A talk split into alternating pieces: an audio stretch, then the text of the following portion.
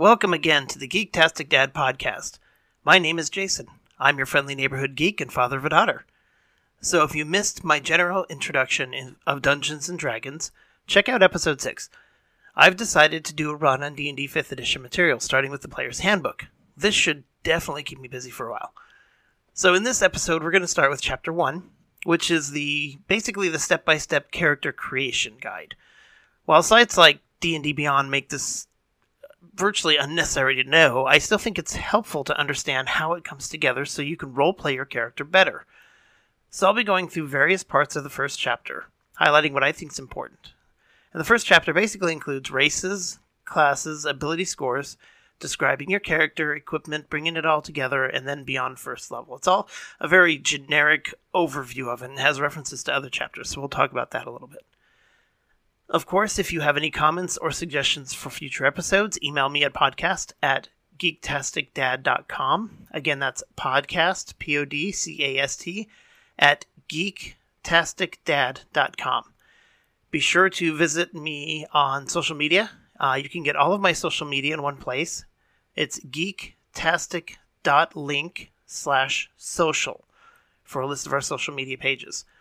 Please like and subscribe the podcast on your favorite app uh, iTunes, Spotify, Google Podcast, Stitcher, whatever. Uh, you can get a full list of platforms that I'm on at geektastic.link slash podcast. I had somebody tell me that I read through those too fast, so hopefully that's better. Uh, if you enjoy this and would like to help fund this crazy habit of mine, you can always visit geektastic.link slash support. Again, thank you for joining me, and let's get started.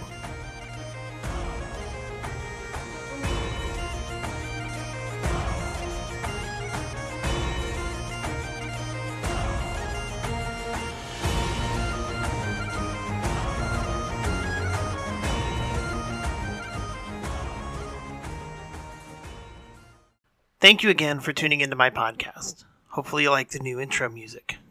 Um, as I said before, I'm going to go over the first chapter of the player's handbook, which outlines the basics on how to create a character.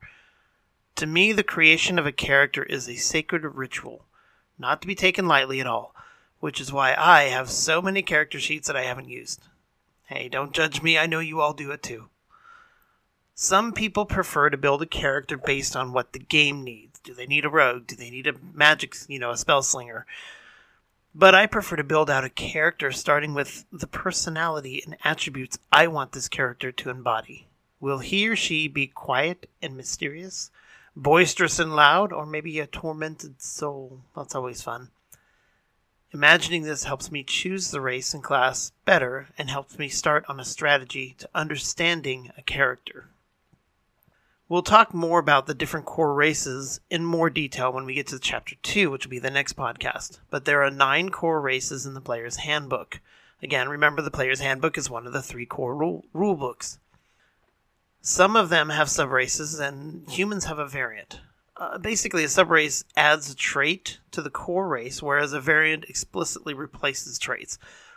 This will become more clear in the next podcast, again, chapter 2, uh, just know that most of them have subraces and humans have a variant. These specific racial traits will factor more into the character you want to build. So let's take dwarves for an example. The player's handbook starts by providing some summary level information about the race. The dwarves, for example, uh, they're short, stout, hardy, and skilled warriors. Dwarves have a long memory and they definitely hold grudges. If you want the crotchety old guy, get a dwarf. Dwarves also belong to clans and kingdoms, and they are fiercely loyal to them even when they're out adventuring. And let's not forget that dwarves love treasure, and they often, you know, they're often found being inspired by some deity. This stuff is important to know so you can fit it into the vision of your character. Remember, you have to roleplay this character, which means you're going to have to pretend to be this character night after night as you play the game. So you absolutely should know about the race and how it will impact how you role play your character based on its cultural backgrounds. I know it seems like a lot, huh? But it's not. It's it's not. I promise. It's fun. Part of creating a character is giving the character a name. Now, there are some suggestions in the player's handbook, but I kind of feel like the game would be pretty boring if everyone used those all the time. I prefer to go to the fantasy name generator. you can see the show notes. I have a link there. Uh, and start generating names to see what comes up. And you can do variants of that and play around with it. Who knows? Maybe you'll play Docile Iron Clock. Or if you prefer a Miss Jorbidea Smelt Cloak. I like to pick names that are fun and usually easy to say. Maybe they have a neat nickname buried in them. Who knows? Never underestimate the importance of a good character name. The last part of each uh, race, and probably the beefiest, is the racial traits. For dwarves, it includes like a constitution score increase. The age of dwarves, it talks about the age of the different characters. So dwarves live to be about 350 years. Uh, what their normal alignment is, their size, their speed, various other attributes specific to dwarves. The last part of the race selection talks about subraces like hill dwarves and mountain dwarves. So that's the extensive part sometimes. Uh, and, and, as we discussed before, uh, these can add even more ability score increases and more attributes. For example, hill dwarves have a keen sense and intuition, so they have an additional wisdom ability score increase. So hopefully that gives you kind of a quick rundown on races. Now we'll move into choosing a class. The player's handbook explains that every character is a member of some class, which basically describes the character's vocation, uh, which influences what talents as well as weaknesses your character will have. For example, a wizard will have a high intelligence, which will impact knowledge skill, like history, arcana, religion, uh, as well as the ability to investigate things. Most wizards are fairly squishy, meaning they die easy if hit because they don't have a high constitution or strength in most cases, you won't see a wizard charging into battle with a broadsword. Okay, maybe maybe you will, but it won't go well. Classes bring various benefits and certain proficiencies. A rogue has sneak attack, meaning that if they catch you by surprise, they do more damage. Fighters have action surge, and they can push beyond their normal abilities to take an additional attack in a round. A monk gets unarmored defense, so your fellow monk won't need any armor because their martial arts training will protect them. As you go up in levels, you also get more and more of these benefits, as well as opportunities to take ability score increases or what they call features or feats. We'll talk more about feats in Chapter 6. So, one part of every class is what's called hit points or HP. This basically determines how much damage you can take before you die. Each class has a specific hit die, which is a die that you roll every time you level up and add more hit points. So, for example, I've got a barbarian. He's got a 1d12 hit die, meaning, uh, you know, every level you're going to roll a d12, which is a 12 sided die, to determine how many hit points you gain. Constitution also plays into hit points because your con bonus is added to the die roll uh, every level. So, my barbarian just leveled up. He has a con bonus or a constitution score of 17, which gives him a con bonus of plus 3. I roll my d12, my 12 sided die. I get a 10. Then I add that 3 to it because of my con bonus, and my total hit points for that level increase by 13. Make sense? Some characters are tougher than others. For example, a wizard has a hit die of 1d6. Yep, half the barbarian's hit points. This is why we call them squishy. So the next thing we'll talk about is proficiency bonus. Uh, before I mention proficiencies, now there's a variable in 5th edition called proficiency bonus. Proficiency bonuses impact a number of things, including attack rolls, spells, uh, checks, saving throws, uh, saving throw DCs for spells, and, and, so on. The catch is you must be quote unquote proficient uh, with whatever you're doing in order to gain this bonus.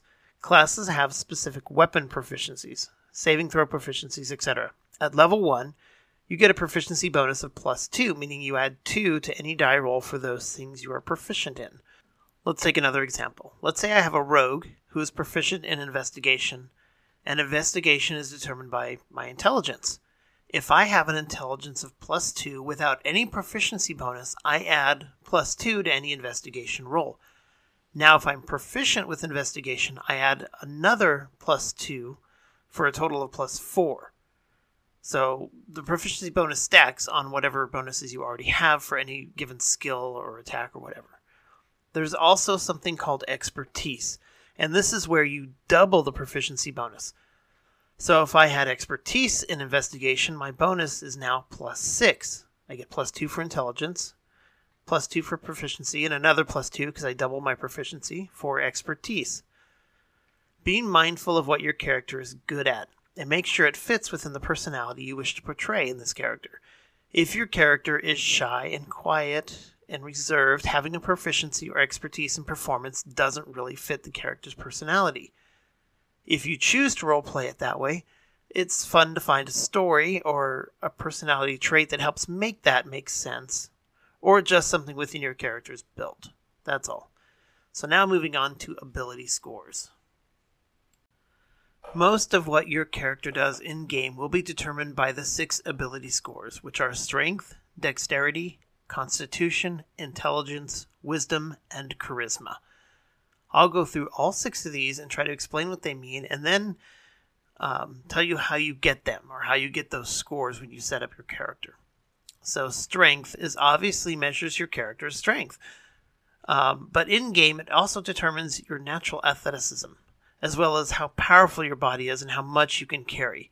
If you want to kick open a door, that will be determined by a strength check, meaning you roll a d20, add your strength modifier, and that'll determine whether or not you kick, kick the door in.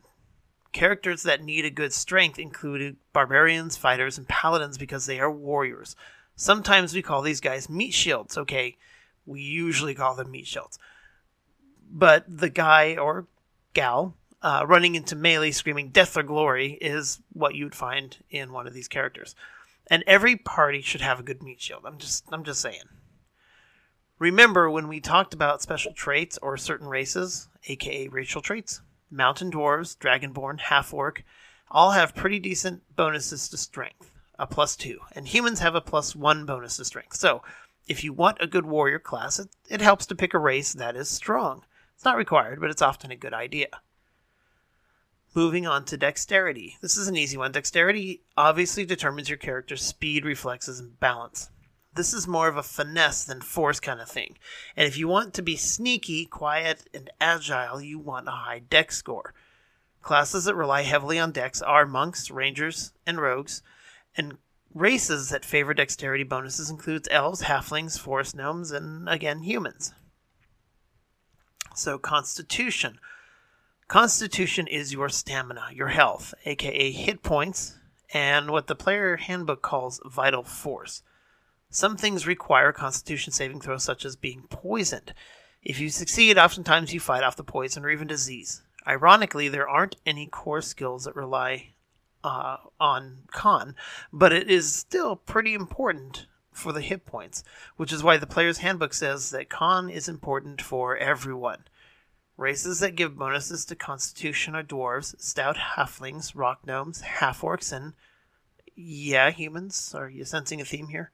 Um, I will say that despite what the player handbook says, if you are going to have a melee character, a fighter, a barbarian, a paladin, then you want to beef up your con because you need those hit points. You're gonna be you're gonna be hit a lot. You're gonna be punched on, stabbed, and bludgeoned and whatnot.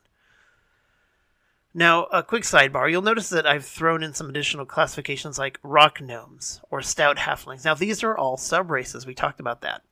So basically, if there's an adjective in front of it, then it's probably a subrace. If there's a hyphenation there, not so much. So what I mean is you'll see half elf, half hyphen elf. This is not a subrace of elves, it is a separate race. Same with half orcs. If you're not sure, best to check the races in the player's handbook, but just a little sidebar there. So, intelligence. Obviously, intelligence measures your IQ, specifically your mental acuity, information recall, and analytical skills. How smart you are is all about intelligence. And there are a number of knowledge based skills that use intelligence. We've talked about some of these already uh, history, arcana, investigation. If it's knowing something out of the book or remembering something, it's probably intelligence you're looking for. Now, wizards are the only class that need a high intelligence because their magic is based off learning and studying. They have to memorize spells and learn stuff all the time. Races that offer a high intelligence bonus are high elves, gnomes, tieflings, and yeah, humans again. All right, so wisdom. Uh, where book learning is in, to intelligence, life learning is to wisdom. Wisdom is all about awareness, intuition, and insight. If you want to check to see if someone is lying to you, it's wisdom. If you want to see if you perceive anything, it's wisdom. If you want to train uh, and ride a horse, wisdom. Characters can have a low intelligence but still have an ability to be very intuitive and understanding. Clerics and druids lean heavily on wisdom because their magic is based on the wisdom score, so it's very important to them. Races that provide bonuses for wisdom include hill dwarves, wood elves, and. Do I need to say it? Yeah, humans. Charisma, like the, the okay, the last ability is charisma score. Um, it is pretty much what you'd expect. It's your confidence, eloquence, and leadership per the player's handbook. However, I like to also think of charisma as your presence, because having a high charisma does not mean you are attractive uh, or even likable. It means you have presence. I say this because intimidation skill is based on charisma, and while a half orc barbarian may not be much to look at, I'm guessing they are crazy scary. So they can have a high charisma and not be pretty. Uh, sorry to all the orcs out there. Bards, sorcerers, and warlocks all draw their magic from charisma, so it's important to them. Races that provide a bonus to charisma include half elves, drow, lightfoot, halfling, and dragonborn, and tiefling. Oh, yeah, and humans. There you go. So, as I mentioned, uh, ability score modifiers a little bit, but what exactly are they? Okay, so the higher an ability score is, the more benefit it provides to the character. If you have a high dex, um, you've got great reflexes that has to be demonstrated on the character sheet somewhere. So we have an ability score modifier ranging from negative 5 to positive 30. And it's based on your ability score. So if you have an ability score between 14 and 15, your modifier is plus 2. But if you have an ability score between 20 and 21, your modifier is plus 5. Under the right circumstances, this can stack pretty quickly. So let's say you have a plus 5 modifier and expertise at level 1 you now have a plus nine to that skill modified by that expertise ability. We'll discuss how these six abilities are used in game more when we reach chapter 7 of the player's handbook. So, uh, I mentioned getting your ability scores. Now, there's a few ways to get your ability scores. In my games, I have my players roll 4d6 dice, and I allow them to reroll ones they add the top three. They do this six separate times, so they get six numbers they'll need uh, for the ability scores. When when they get those numbers, they start plugging them into their character sheet in a way that best fits their character. If you prefer less uncertainty as a DM, you can use what's called the point buy system. Not a huge fan of this, but some people like it because it ensures that all characters have an equitable distribution of their abilities. To use the point buy system, you basically start with 27 points to spend on your ability scores. The scores deduct points from the 27, and you distribute them in a way that spends all of the 27 points. So, if you want a 15 in your dex, which is the highest score you can have in the point buy system, you have to subtract 9 from the 27. If you want to keep the scores even uh, across the board, across all your abilities, you'll end up with uh, 12s and 13s um, uh, across all six of them. Another method is to use a standard array of 8, 10, 12, 13, 14, and 15. So everybody gets those same scores, and you just place them where they need to be that fits your character the best. Now, I'm a fan of the roll method because not all heroes are created the same, but I also believe in being true to your dice. If you roll an 8, you find a way to work that into your character somehow, but or you pick a race that will bump that eight to ten by having a plus two the uh, racial ability score modifier. I enjoy the uncertainty myself. So now we move on to describing your character. I will admit I've never played fourth edition D and D, but for for a long time I did play third edition, and I feel like they put a lot more tools in front of you to help you build out your character's personality and background in 5th edition. That being said, I'm not entirely sure this is a good thing or not. The first thing is you need to choose your character's alignment, which determines how your character will make decisions morally.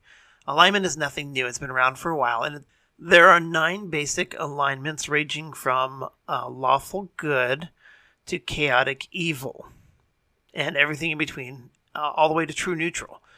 Now, we'll get into character details a lot more when we get into chapter four. So we'll understand these these alignments better when we get there. Um, but feel free to skip ahead if you want to know more before then. Go ahead and grab the player's handbook and read ahead. In addition to alignment, they've added ideals, bonds, and flaws. Ideals is basically the one thing that your character believes most strongly and drives your character. It is the foundation for his or her moral compass. Bonds represent your character's connection to the world around her or around him. This is what inspires your character and determines who or what your character cares about the most. Finally, flaws are your character's undoing, and it represents a vice, compulsion, fear, or some other weakness that someone could exploit to ruin your character. While I appreciate the intent, I almost feel like the ideals, bonds, and flaws are too much hand holding and create an unnecessary burden while creating a character. Uh, in a way. At the same time, they also encompass things you definitely need to know to roleplay your character, uh, at least to roleplay it well. Thus, the love hate relationship I have with how 5 edition or 5th edition expanded from just alignments to all of this. Finally, you have to determine your character's background, which is essentially the results of your origin story. You can use the cookie cutter backgrounds that are in the player's handbook in Chapter 4, or you can create your own by choosing one feat, two skills, and a total of two tool proficiencies or languages from any of the samples they provide. Most of these backgrounds also include some equipment, and to make things worse, each background has a list of personality traits, ideals, bonds, and flaws you can simply roll to choose. And this is where I really object, because it removes a lot of the creativity of building a character. There really is a lot more packed into chapter 4, so I'll leave this section here for now and we'll move on to choosing your equipment.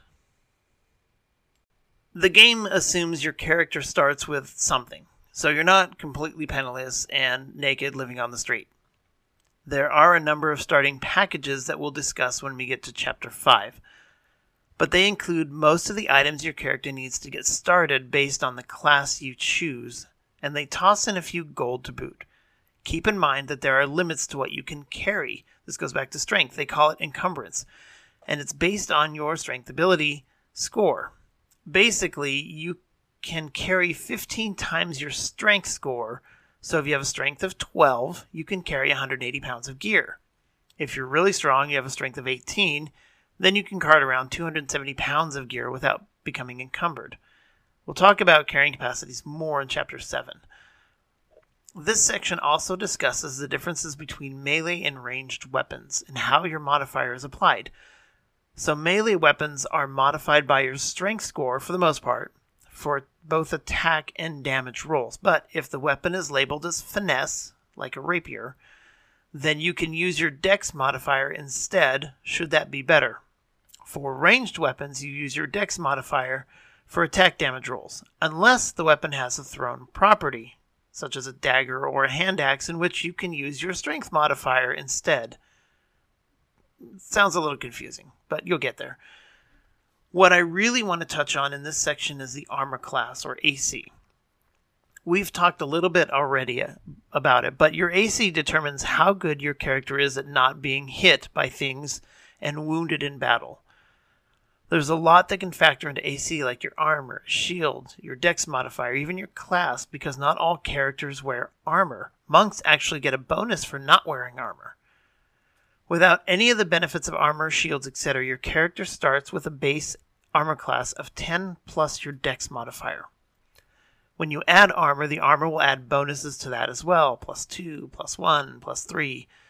There are spells that will improve your AC as well as magic items and the quality of the equipment will also give you bonuses if it's magical or high quality equipment.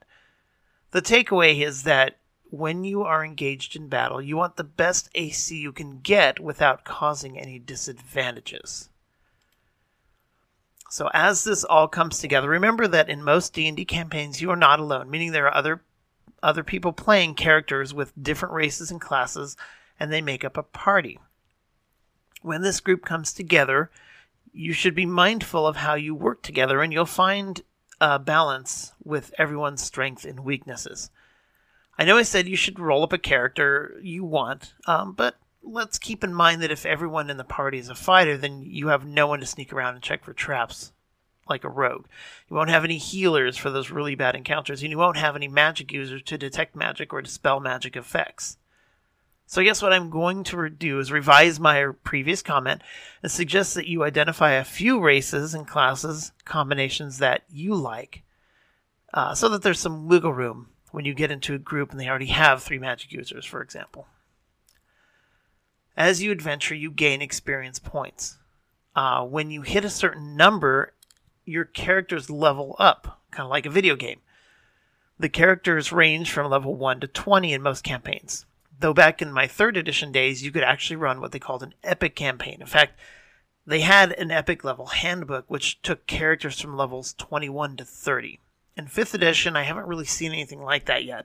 In fact, I think most people consider Tier 4, levels 17 through 20, to be the epic in 5e. As I was saying, you gain experience and increase your levels. Uh, you start gaining the option of taking feats or ability score increases. Plus, every time you level up, you roll your hit die and increase your hit points so you can be strong and take more abuse before you die. If you're reading through the first part of the, uh, I'm sorry, the, the first chapter of the player's handbook, take a look at the level tiers as well as the experience points boundaries. It's it's interesting.